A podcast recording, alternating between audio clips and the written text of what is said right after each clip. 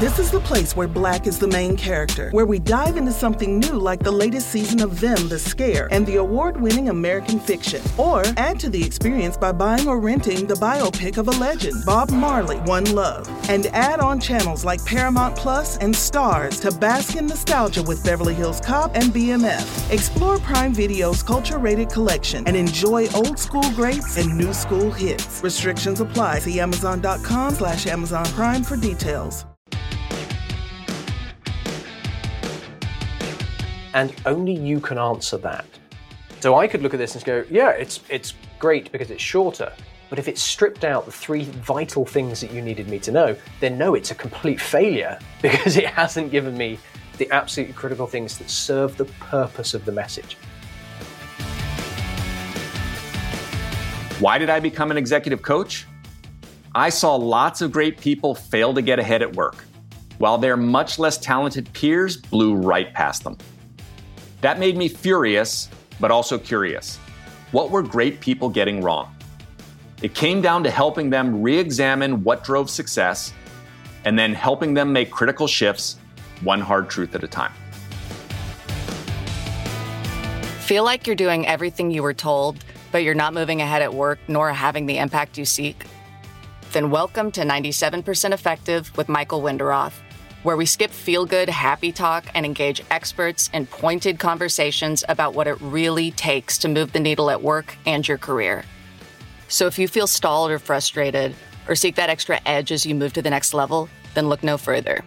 This is the Hard Truths Playbook you never got. Hi, I'm Michael Wenderoth, and you're listening to ninety-seven percent Effective. Close your eyes. Did you see it? Did you see my wink? Poor communication is like winking in the dark, one of my favorite descriptions. Hard truth.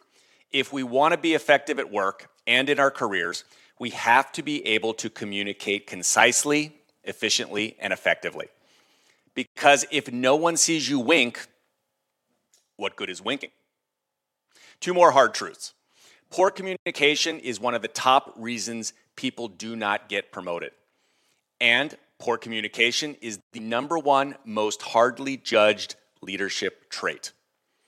Today, we're going to dive into written communication, business work email to be exact, which sucks up, get ready for this statistic, a whopping twenty-eight percent of our work week. That's thirteen hours if you're working a forty-hour work week, which none of us are. Who wouldn't like that number to be lower or to be less painful? There is no one better to address this topic than the top communications expert, trainer, speaker, and author, Chris Fenning. We're going to discuss his latest book, Effective Emails: The Secret to Straightforward Communication at Work. Here, I got it on my Kindle. It's yet another brilliant communication book he has written that you want by your side. This episode is for you if you're new to the workforce, you're a seasoned leader who's probably overconfident about how well you communicate, or you want to help someone on your team become more effective. Always concise and on point, Chris is going to improve some emails, including ones that I wrote. Very eager to see how we can clean those up and make them more effective. You're going to leave with some key principles, and I'm sure at least one practical insight you can put in practice immediately at work. Chris's mission is very simple and concise. Make communication less painful. He draws from deep experience leading technical and business teams across the world and training individuals and teams from startups to Fortune fifty companies. Chris, welcome back to ninety-seven percent Effective. Thank you, Michael. It is a real pleasure to be here again. In our previous episode, we spoke about your first blockbuster book, The First Minute, How to Start Conversations That Get Results. That title says it all, and that book focused on verbal communication. Now you write Effective Emails, and the first response of, of many people out there, including initially myself, why emails? I mean, emails are inefficient, old, and they feel like they might actually be dead. So why'd you write the book? Ah, well, the first word you use to describe them is one of the key parts of the answer. People think email is inefficient.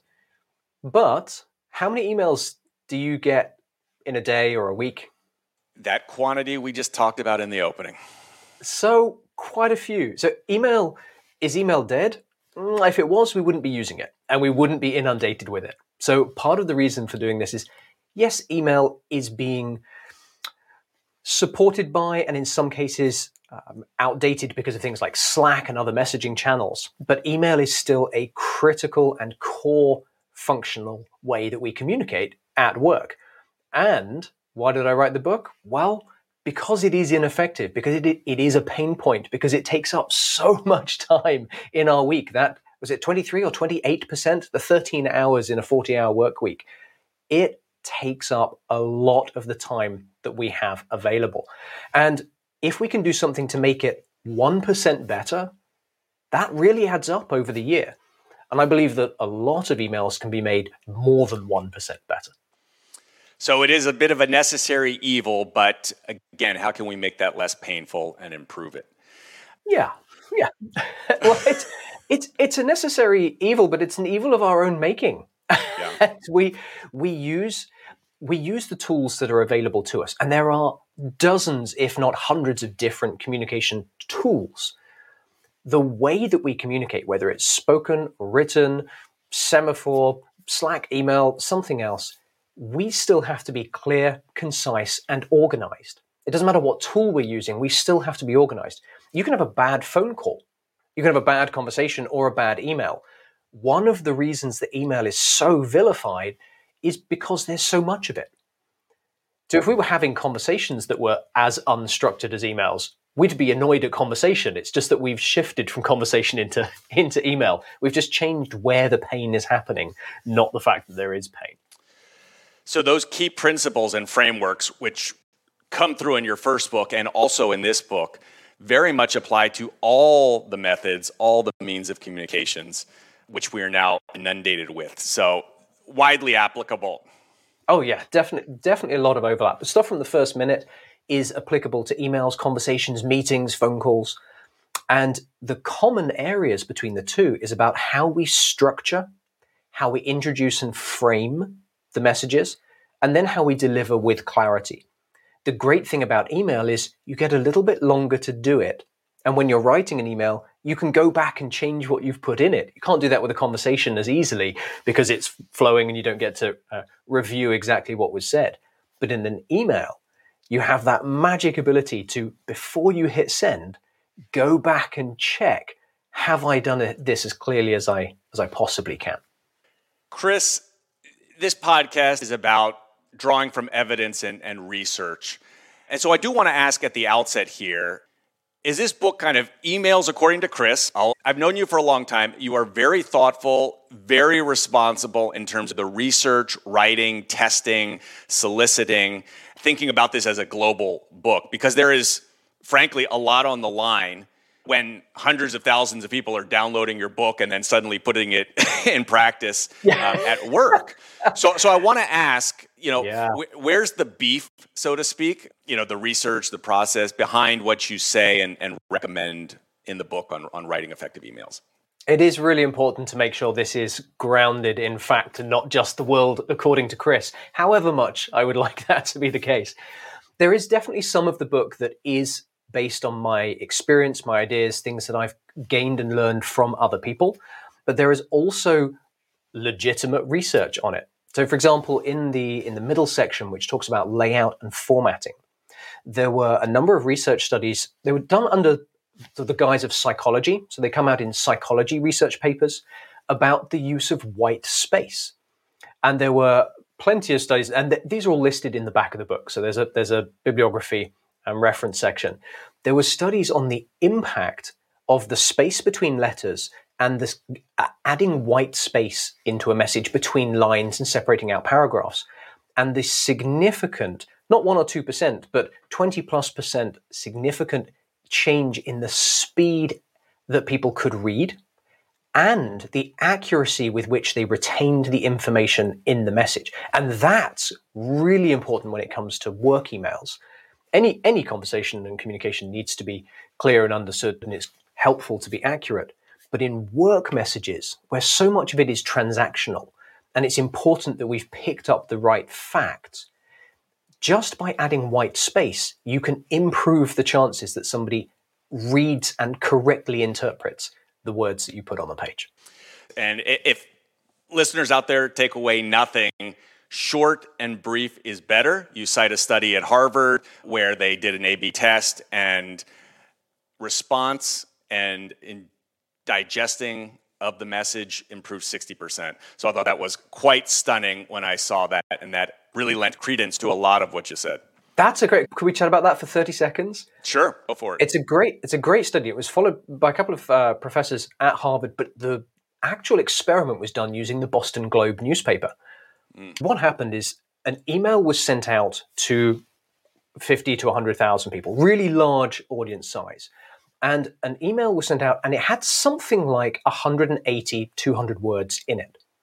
And then they sent another email where all they did was cut out a section. They didn't change any of the other words, but they cut out two-thirds in the middle. Uh, the sort of the, the fatty bit of the conversation where they were giving some background and some reasons why something was happening, and they just cut it out, left the beginning, left the end, and put it together. Not only did the read rate go up for those emails, but the response rate doubled. No. They were asking people to fill out a short survey.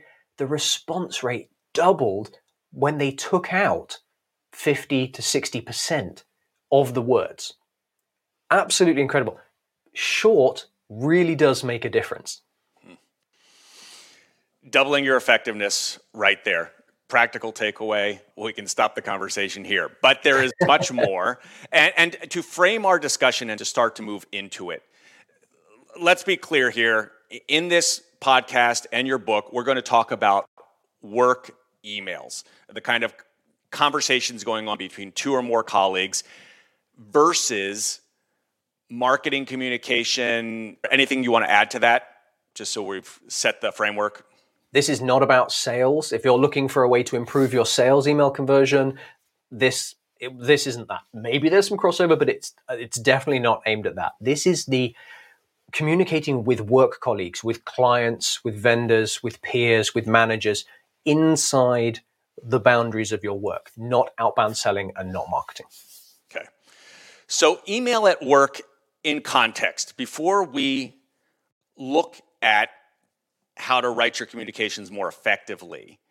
We are now inundated with ways to communicate. There's chat, tools like Slack, and even, I dare say, old school ways of communicating, like walk over and talk to someone, or Whoa. ask and pick up the phone. I, I am fond of that old saying that, that email sometimes is reach out and avoid someone. Chris, help us out. You've got all these tools at your disposal to communicate with other people. Is there certain situations where email is better, or you should be thinking email versus like, I should walk over, I should do this? Is there a simple way to think about this? Yes, but I'd approach it from the inverse. Okay. There are situations where you definitely should not use email. Mm. And a, a pretty good guiding principle is the more personal the topic, the more emotive it is. And the bigger the consequence of the message, the closer you should be to being in person, face to face. Okay. Okay. Very simple way to think about this. Emotive, lot on the line, go for in person. Yes.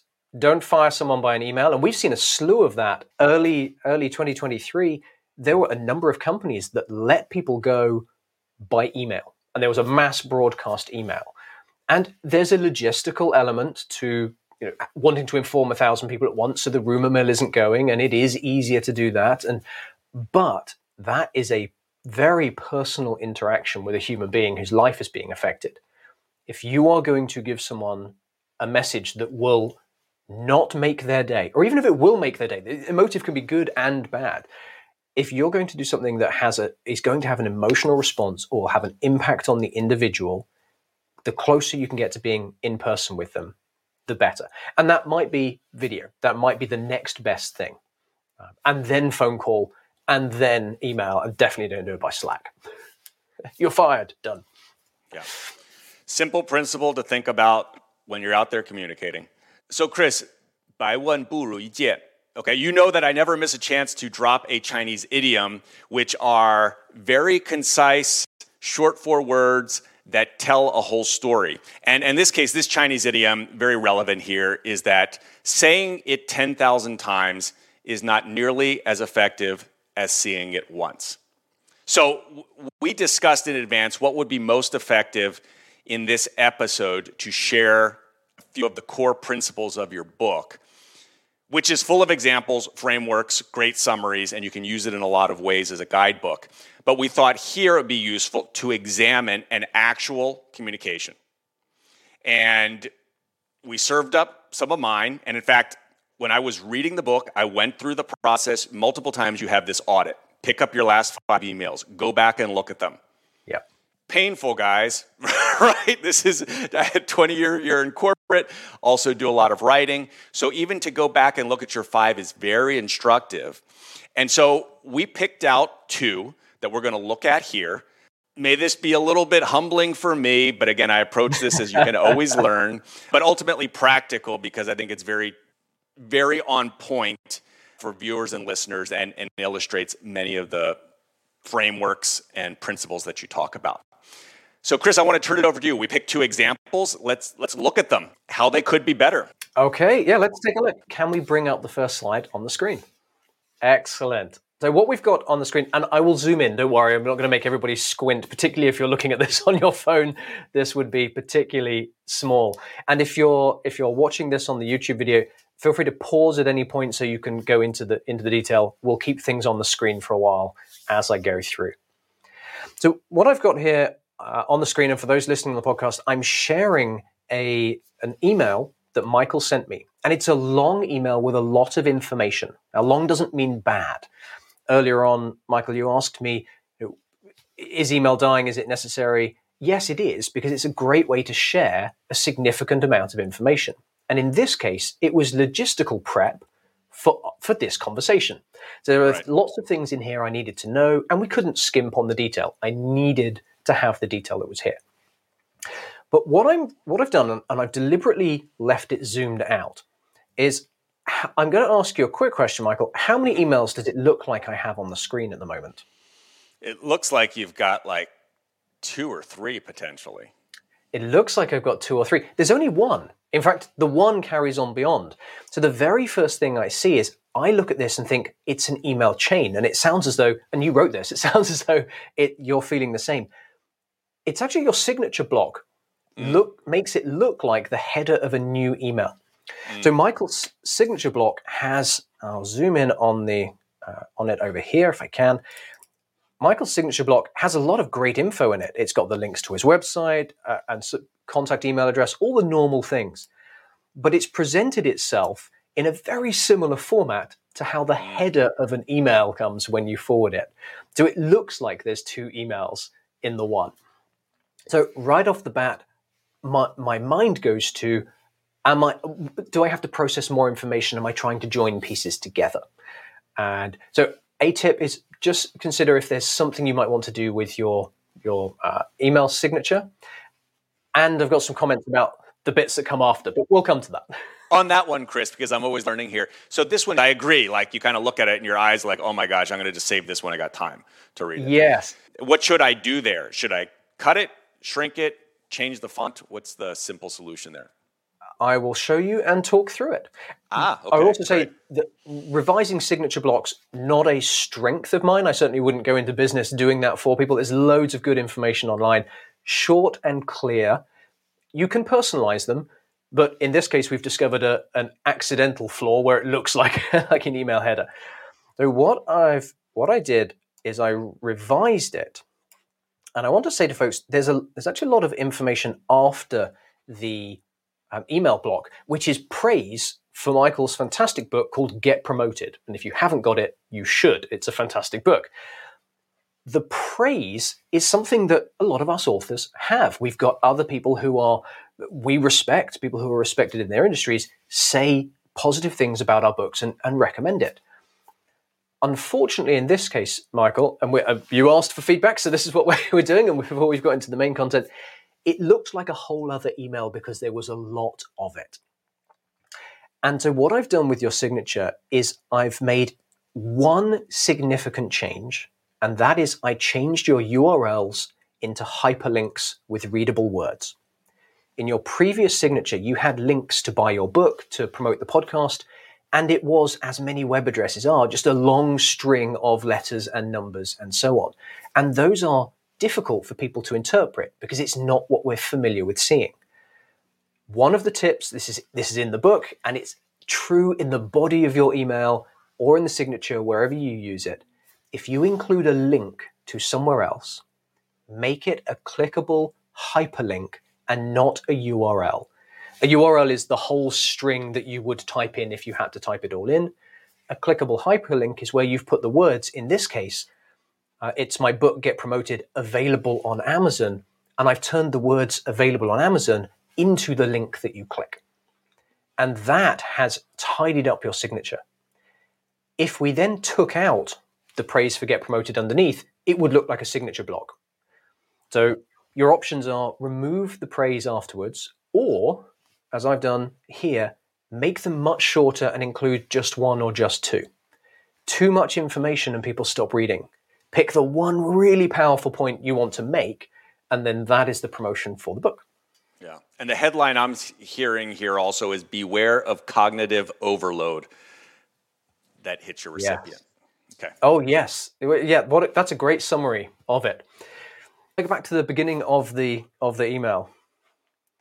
So I've returned back to the whole of the first email. The majority of it is on the left-hand side of the, the screen. Now, we start an email review with the subject line. Is the topic and the purpose clear? And in this case, it is. It's long, and that's okay. It's our upcoming podcast interview. That's the topic. And the purpose is logistics reminders. So I know when I see this email in my inbox, I know what it's about and why I need to open it. So you did a good job with that. You included ninety-seven percent Effective because that's the name of the podcast. So if I was going for lots of shows at the same time, that would help me distinguish your show from someone else's. So an argument could be made that there's a, too much in there, but I, th- I think you're fine because you've got the two key points, which are a topic and a purpose. I know what it's about and why I'm meant to read it. For the rest of it, there's a lot of information, and you've used formatting. So as I scan through the page, you've got, and I'm going to change this to a single view. So I look at one page at a time, and I will zoom in a bit more. So you've introduced the email by with a personal greeting. Hey, Chris, I'm excited about our podcast interview on Thursday to discuss effective emails. This reminder bullet and key logistic reminders, and tomorrow I'm going to send you some extra information. So you've told me what's in the email. So you've set it up nicely. It's good, a good introduction. And then you said, if you've got any questions, reach out, Michael. So you've signed off. And now below that, there is a lot of information, stuff that I need to know.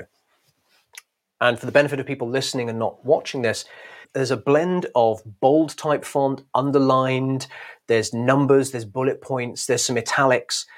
And what individually those things are okay, but there's a lot going on on this page. And there comes a point when you highlight information in an email that when you're highlighting everything, you can't distinguish what is the most important.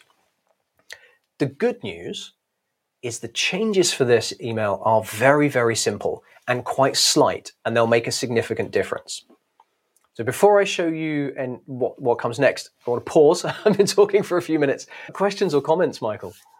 Well, so first thing I'm hearing is this subject line was good, could be perhaps a little bit tighter. The intro was decent, framed it up, which when I went back and audited in your book, I said, okay, these were pretty decent in that area. Then, yeah, I had some of the challenge here as we were looking at this. As you say it, I'm kind of like eh, cringing. Oh my gosh, I highlighted too much stuff. I'm using everything, italics, bold, underline, and, and combinations thereof. So yeah, I'm very eager to hear how we would tighten this up. And maybe it's cutting information. I'm not sure, because I kind of think of this as they're reminders. They're not super urgent, but you would know where to go you know, when you eventually, you know, an hour before, half an hour, get ready to sign into the show. Yes. And what you've described there is a dilemma that many of us face at work. We need to send a lot of information to people. Is it too much? Do I cut it? Do they need all of it? There isn't a problem with too much information as long as it's relevant and valuable. So assuming it's relevant and valuable information and not just filler and, and waffle. The key is how you present it and how you structure it. So I've made some changes, but I've not taken anything out. So let's take a look at what I've changed. In the revised version, the first thing I did was I added the word request into your introduction. I added one thing, which was, please review this and let me know if you have any questions. So in the introduction, what you wanted, and I knew this because we talked, is you wanted me to give you feedback if there was anything I wasn't clear about and needed anything. But it wasn't explicitly stated. Mm. So, so I could have received, exactly, I could have received this and said, oh, it's just info, I'll scan it before I join the call. Whereas you had a request for me. You wanted to know, you wanted me to review it. There was an action for me to take. Please review it and then let you know if I have questions. Because you wanted me to read this info because it was important that I turned up on in the right place at the right time and, and so on. So by putting the request on its own line and labeling it as a request, it stands out from the introduction paragraph. I can't help but see it. And this is true if you're asking a question, giving someone an action, making a request. That, if you put it on its own line with the white space above and below and label it, even better, turn the label into something bold, your eye is immediately drawn to it and you can't help but see somebody is asking you something. That is one of the most powerful ways to improve the quality of emails you get back. Don't bury questions in the middle of a paragraph. Put them on their own line, label it as a question, show that it's there, and you will get actual answers to your questions, and people won't skim over them and not see them in the middle of a paragraph.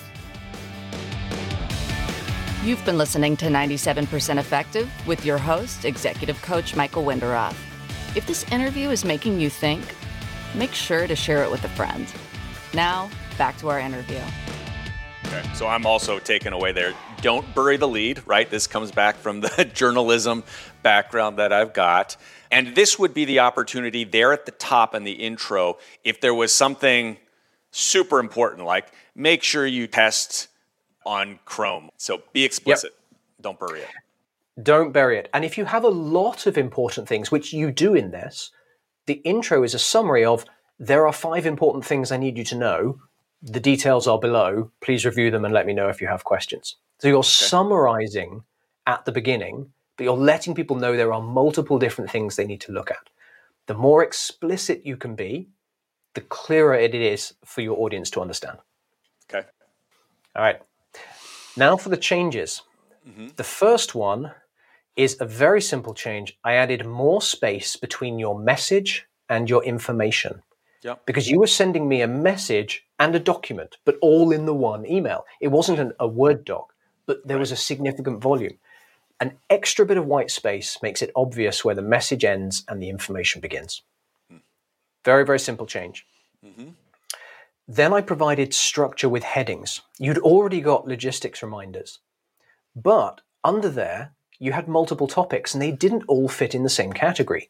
You had headshot and bio and the connection. Those were logistics reminders. But you also had information about the questions that you were going to ask. That is a separate topic. Give it its own heading, a bit of white space between them, and I can see at a glance that I've got two main sections to look at, logistics reminders and questions.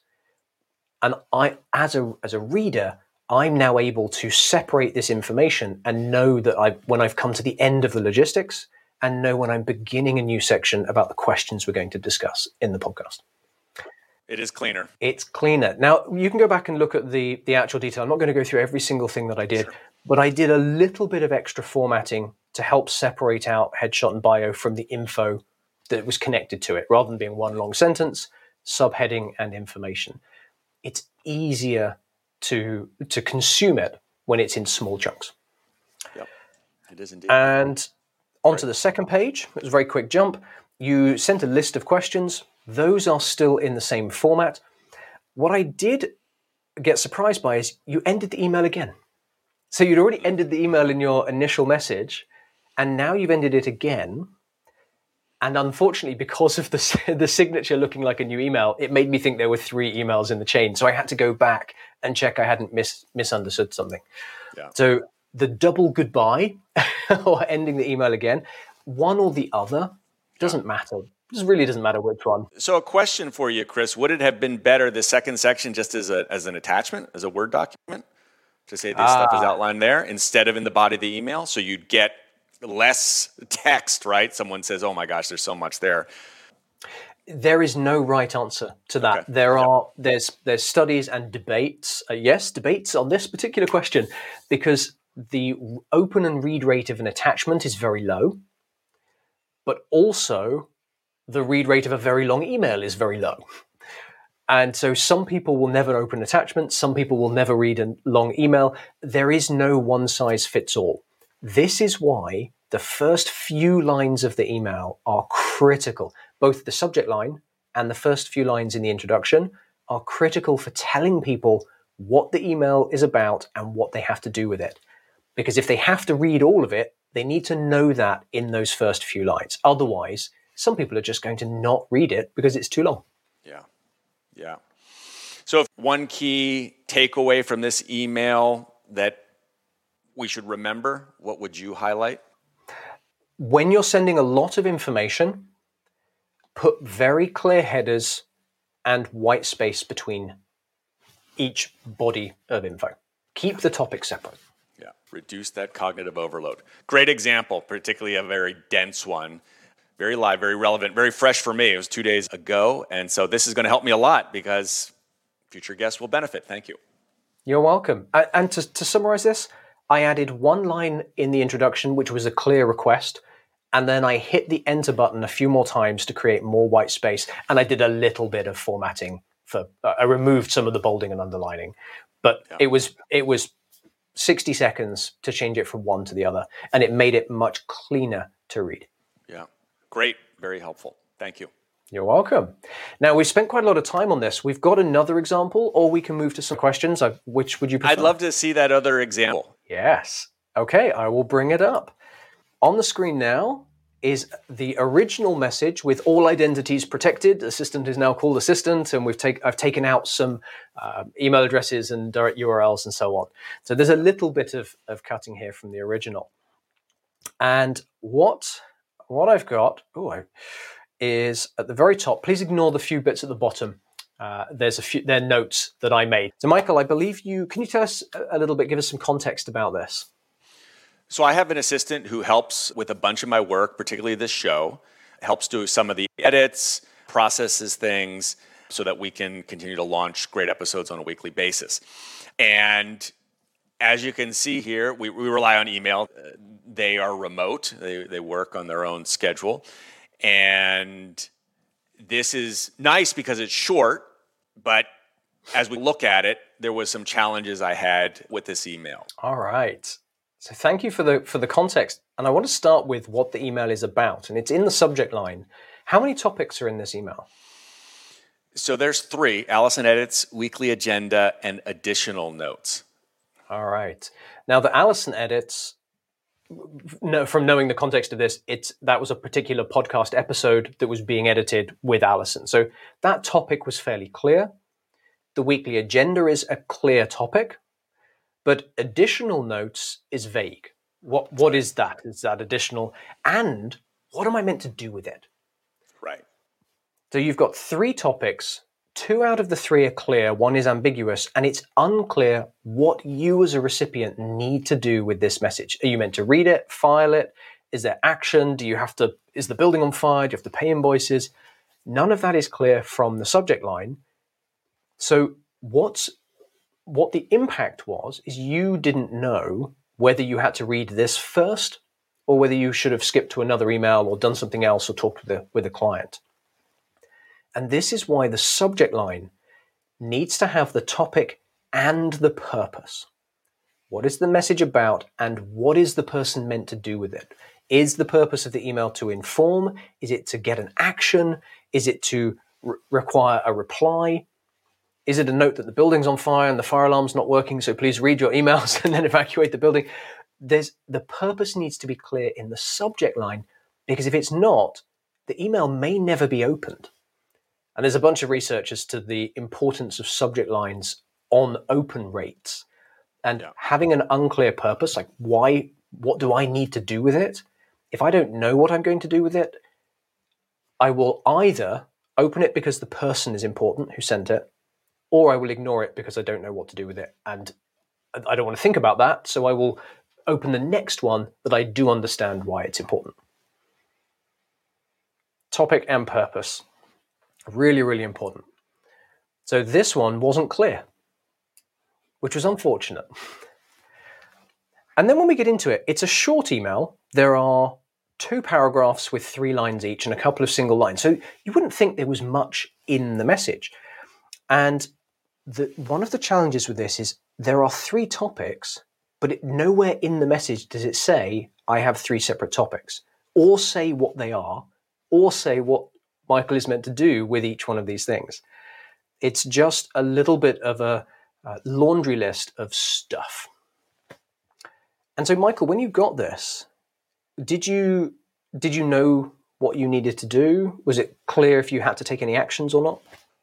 Well, I kind of know these three topics, right? I'm supposed to do something, but it was not clear to me, like, what do I specifically need to do and by when? Right? Because I'm busy, and so I want to be laser focused on tell me what's most important and if there's something. And actually, one of these should be approved within twenty-four hours, but that's not clear here. And then how do I get to whatever I'm supposed to do? Like, you need to look at this section because I wasn't sure, or my invoice is due, you haven't paid it yet, right? Whatever yeah. that might be. So here's where I feel like this is on my side, I'm kind of guessing, or I've got to do more work, cognitive load, like I want that to be served up to me so it's very easy. And if it's very clear, I'll go do it right away, but make it easy for me. Yeah, make it easy. That's absolutely critical to clear emails. Any ambiguity and you lose, you're, you're sort of at the mercy of what the other person interprets. And if you make other people do work, because your messages are unclear and not explicit, it's making, you're creating work for them, and it's less likely that they will do it. You, in the way we write emails, we can make it really easy for other people to reply. Yeah. Uh, an example of that was in the previous example where I added that request, can you review and reply? I knew straight away what I needed to do, and I could choose whether to do it or not. You would have made it easy for me to re- reply, review and reply to that email. Now, in this case, with the context, this should have been three separate messages. Hmm. You can have lots of topics in an email if they're on a common theme. But if they're not on a common theme, meaning they all relate to the same project or the same goal or the same outcome and so on, if they're not relating to that, you cause a few problems that are completely unintentional and we may not even be aware of when we cause them. The first is, people may address, the recipient of your message can address the first one. In this case, the first paragraph is about uh, editing a podcast episode. Well, maybe you'd have read that and gone, okay, now I've got the podcast episode into information, and you move on to the next email, not realizing the next two lines contain two completely different topics. Right, which is why I miss paying the invoice. yeah, It's okay, way down so, there, right? so, yeah, it's the last line. And yeah. it doesn't. It also doesn't say it needs paying, but we'll come yeah, to that. It says also it's attached. So, so three topics. If they were all, if there were three different things all about the edited podcast, one email. Hey, the topic is this edited podcast. I have three things that I want to talk to you about. Dum dum dum. In this case, there had been a podcast, and then something about the weekly agenda, and then the mysterious additional notes. Uh, topic that was in the subject line should have been a different email saying, please pay this invoice today. Like, that is a message entirely by itself. The topic is clear, the purpose is clear, the time frame is clear. So three separate messages would have made this clearer reduced the chances of missing one of those items, which which you even said that you did. So it, that's a real example of how an important line can be missed because it's buried under other topics. Yeah. To, to be fair, this is a younger assistant, recent college grad entering the workforce. And, and I feel like I was there too. And this has gone through a process. These are much more concise than they used to be. And, and so I'm happier with it. I do feel like all the things we've said are more important. I'm dying to see how, how, how, you've, how you've revised this. Yeah. Okay. How to make it more effective. I have revised it. Now let's assume it's going to stay as one email. Okay. What we can do is the same as we talked about on the first message. The I've updated the subject line. The subject line is now a podcast update, invoice, and key events to prepare for this week. Hmm. Okay. So there are three topics, and I didn't say please pay the invoice. Ended up getting a really long subject line there, but an invoice has something implied, and then events to prepare for this week. So the purpose is for you to have information to do preparation for this week. Might not be perfect, but I not put that up pretty quickly before before we join this. Then there's a two-line intro. Hi, Michael. Here's an update on the podcast editing and the key events you need to prepare for this week. There's also a couple of requests, a couple of questions, and a request for you to reply to. Thanks. So it's outlined the fact that there are multiple topics, said what the topics are, and it's told you there are questions and requests. So it's prepared you to know what's coming rest next in the email. We're saying how to save time. You can read that two lines and know that there's actions, know that there's something you have to ask. You then have to go and find them, but you don't have to work out, are there questions? Am I being asked to do something? It's very, very obvious for you up front. Okay.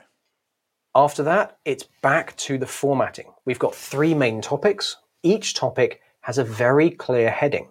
Podcast edit, larger typeface, bold, underlined.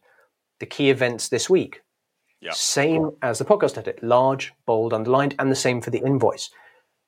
Requests and actions have been pulled out onto their own lines and labeled.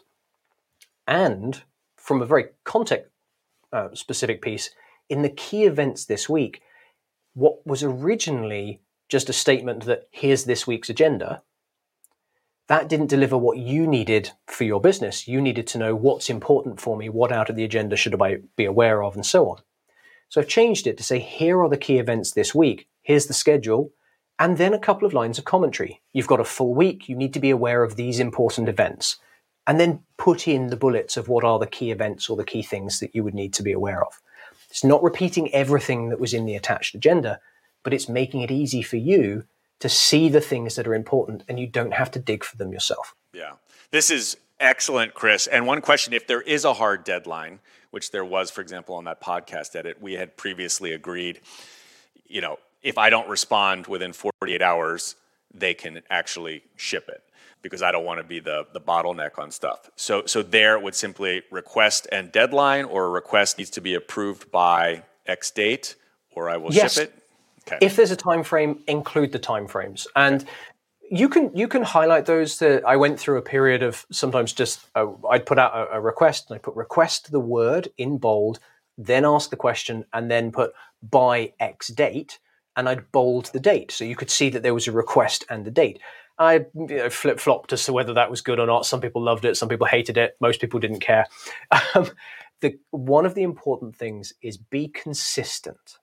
Whatever you pick, be consistent in the same email. Don't change different heading styles as you go through, and be consistent between your emails. If you always highlight the word question to show that there's a question, if you don't do it, people will, uh, you'll have trained people to not look for the question, so they, they won't see it. So you do need to be consistent.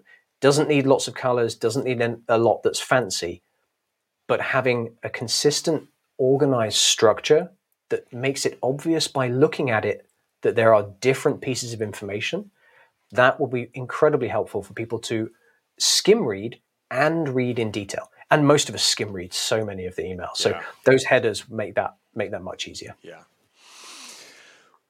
Once again, a fantastic mini masterclass there. Chris, your book has tons of practical examples, goes into lots of nuances from email chains, how to manage those, etiquette, et cetera. One question here that always comes up, a lot of people feel like email is like whack-a-mole. Yeah. You respond to it, or you respond to it in the evening, and all of a sudden it generates, like it like multiplies overnight.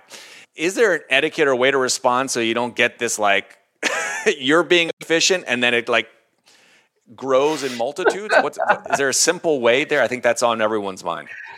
Yeah, just don't send emails. That's really the the the there isn't one thing that you can do that will make that problem go away, because it's like asking a question in a group setting in a conversation. You're going to have a conversation that comes afterwards.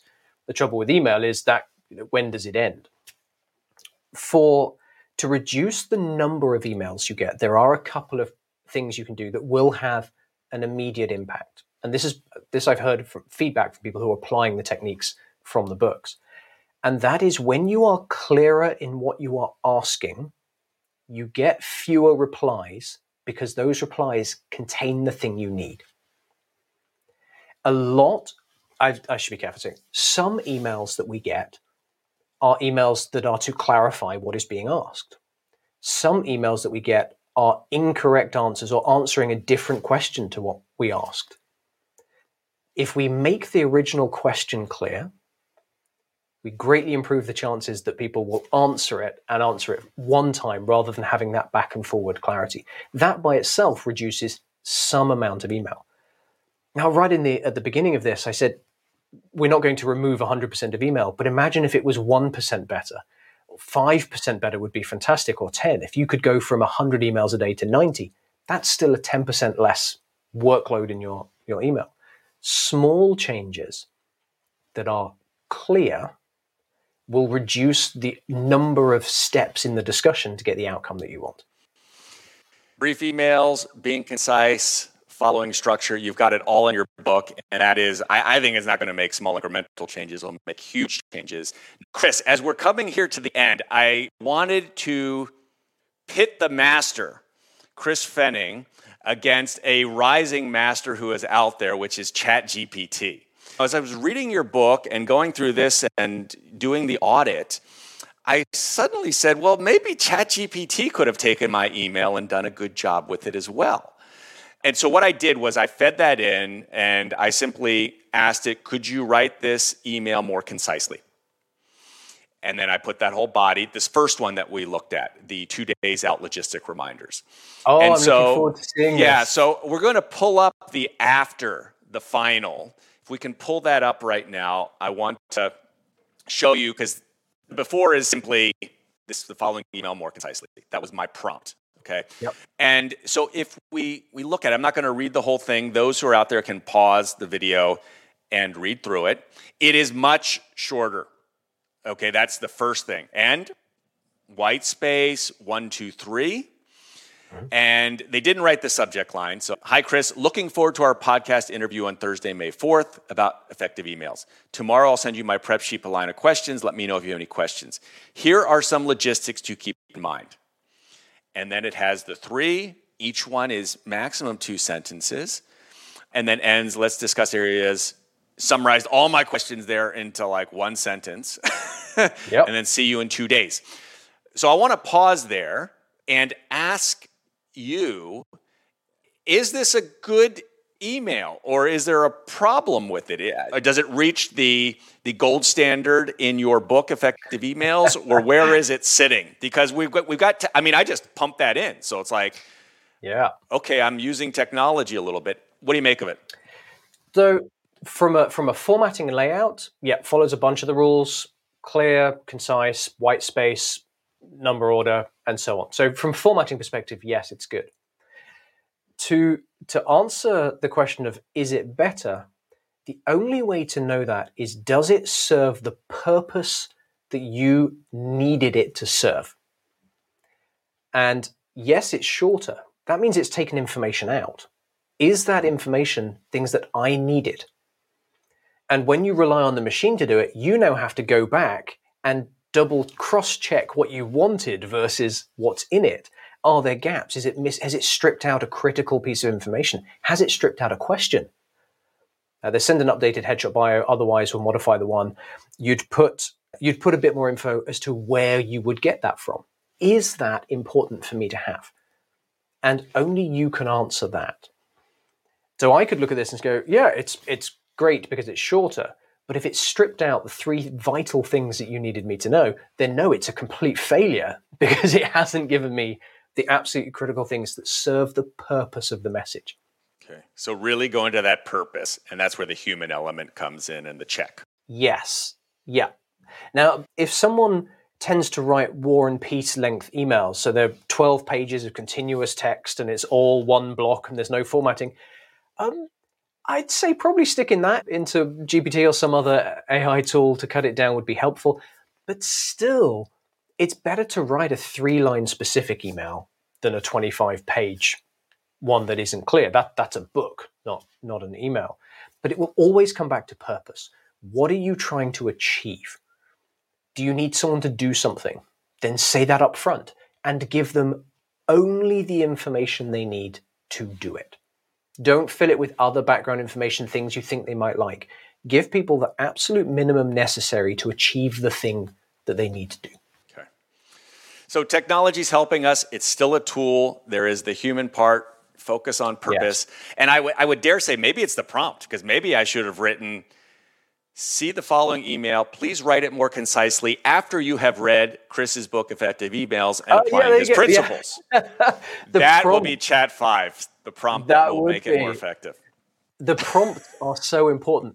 I saw a cartoon about emails and uh, chat, it was either ChatGPT or AutoGPT or one of them. And it was somebody sat in front of a computer talking to their colleague saying, I got ChatGPT to turn my one line into a proper email and it had blown it out.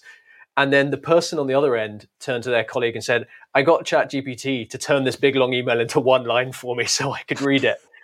So, so it had gone from one line to a page and a page down to one line. Purpose, topic and purpose is absolutely the key for this. If you want someone to do something, don't fill a page if you can say it in three sentences. Yeah. So, Chris, as I like to say on the show, using the analogy of a plane ride, and we do know that you, from the previous episode, took a plane solo in up at an airport in the U K did, in your yeah. younger years. Time to put the tray tails up. In ready position as we land the plane here. Anything that we did not cover that you wanted to mark here at the end? We've we've covered the main things. I, there's one bugbear. Can I give can I give a tip that, that's a yeah. personal bugbear? And so far, every time I've said it, people have gone, "Oh yeah." If you are forwarding an email chain to somebody, please, please, please don't just write F Y I and then have the forwarded message. Put two lines that say, what is the chain for, what is the topic, and what is the purpose that you want the person receiving it to do?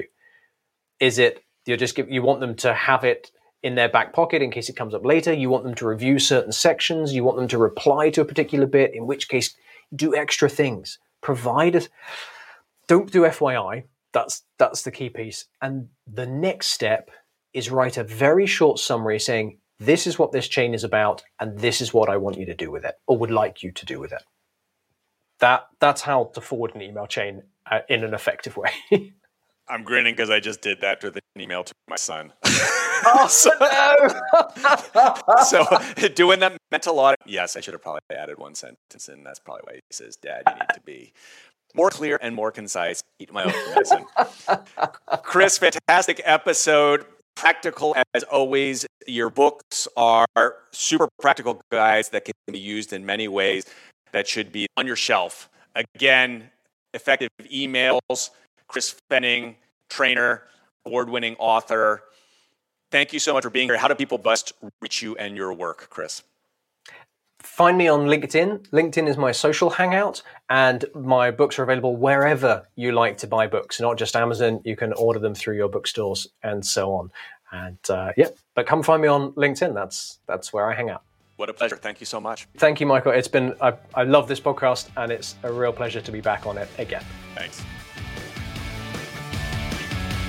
Thanks for listening to ninety-seven percent Effective, where we skip happy talk and help you break through and ascend one hard truth at a time.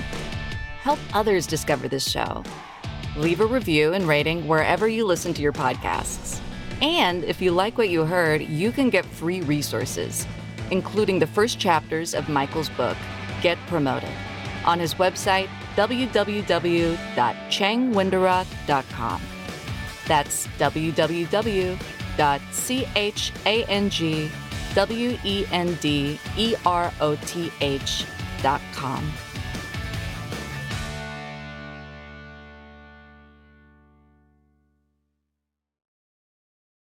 Welcome to Prime Video's Culture Rated Collection. This is the place where Black is the main character, where we don't jump through hoops just to hear our voice and can fall in love with illuminating documentaries like Giannis, The Marvelous Journey. I'm just a hard worker that's trying to survive. Enjoy the animated series, The Second Best Hospital in the Galaxy. All doctors report immediately. Where we dive into something new like the latest season of Them, The Scare, and the award-winning American Fiction. Welcome home, baby! Or add to the experience by buying or renting the biopic of a legend, Bob Marley One Love. I want my music to unify people. And add on channels like Paramount Plus and Stars to bask in nostalgia with Beverly Hills Cop. This is the cleanest police car I've ever been in in my life. And B M F. You're about to take over the whole nation. Explore Prime Video's Culture Rated Collection and enjoy old school greats and new school hits. Prime Video. Find your happy place. Restrictions apply. See Amazon dot com slash Amazon Prime for details.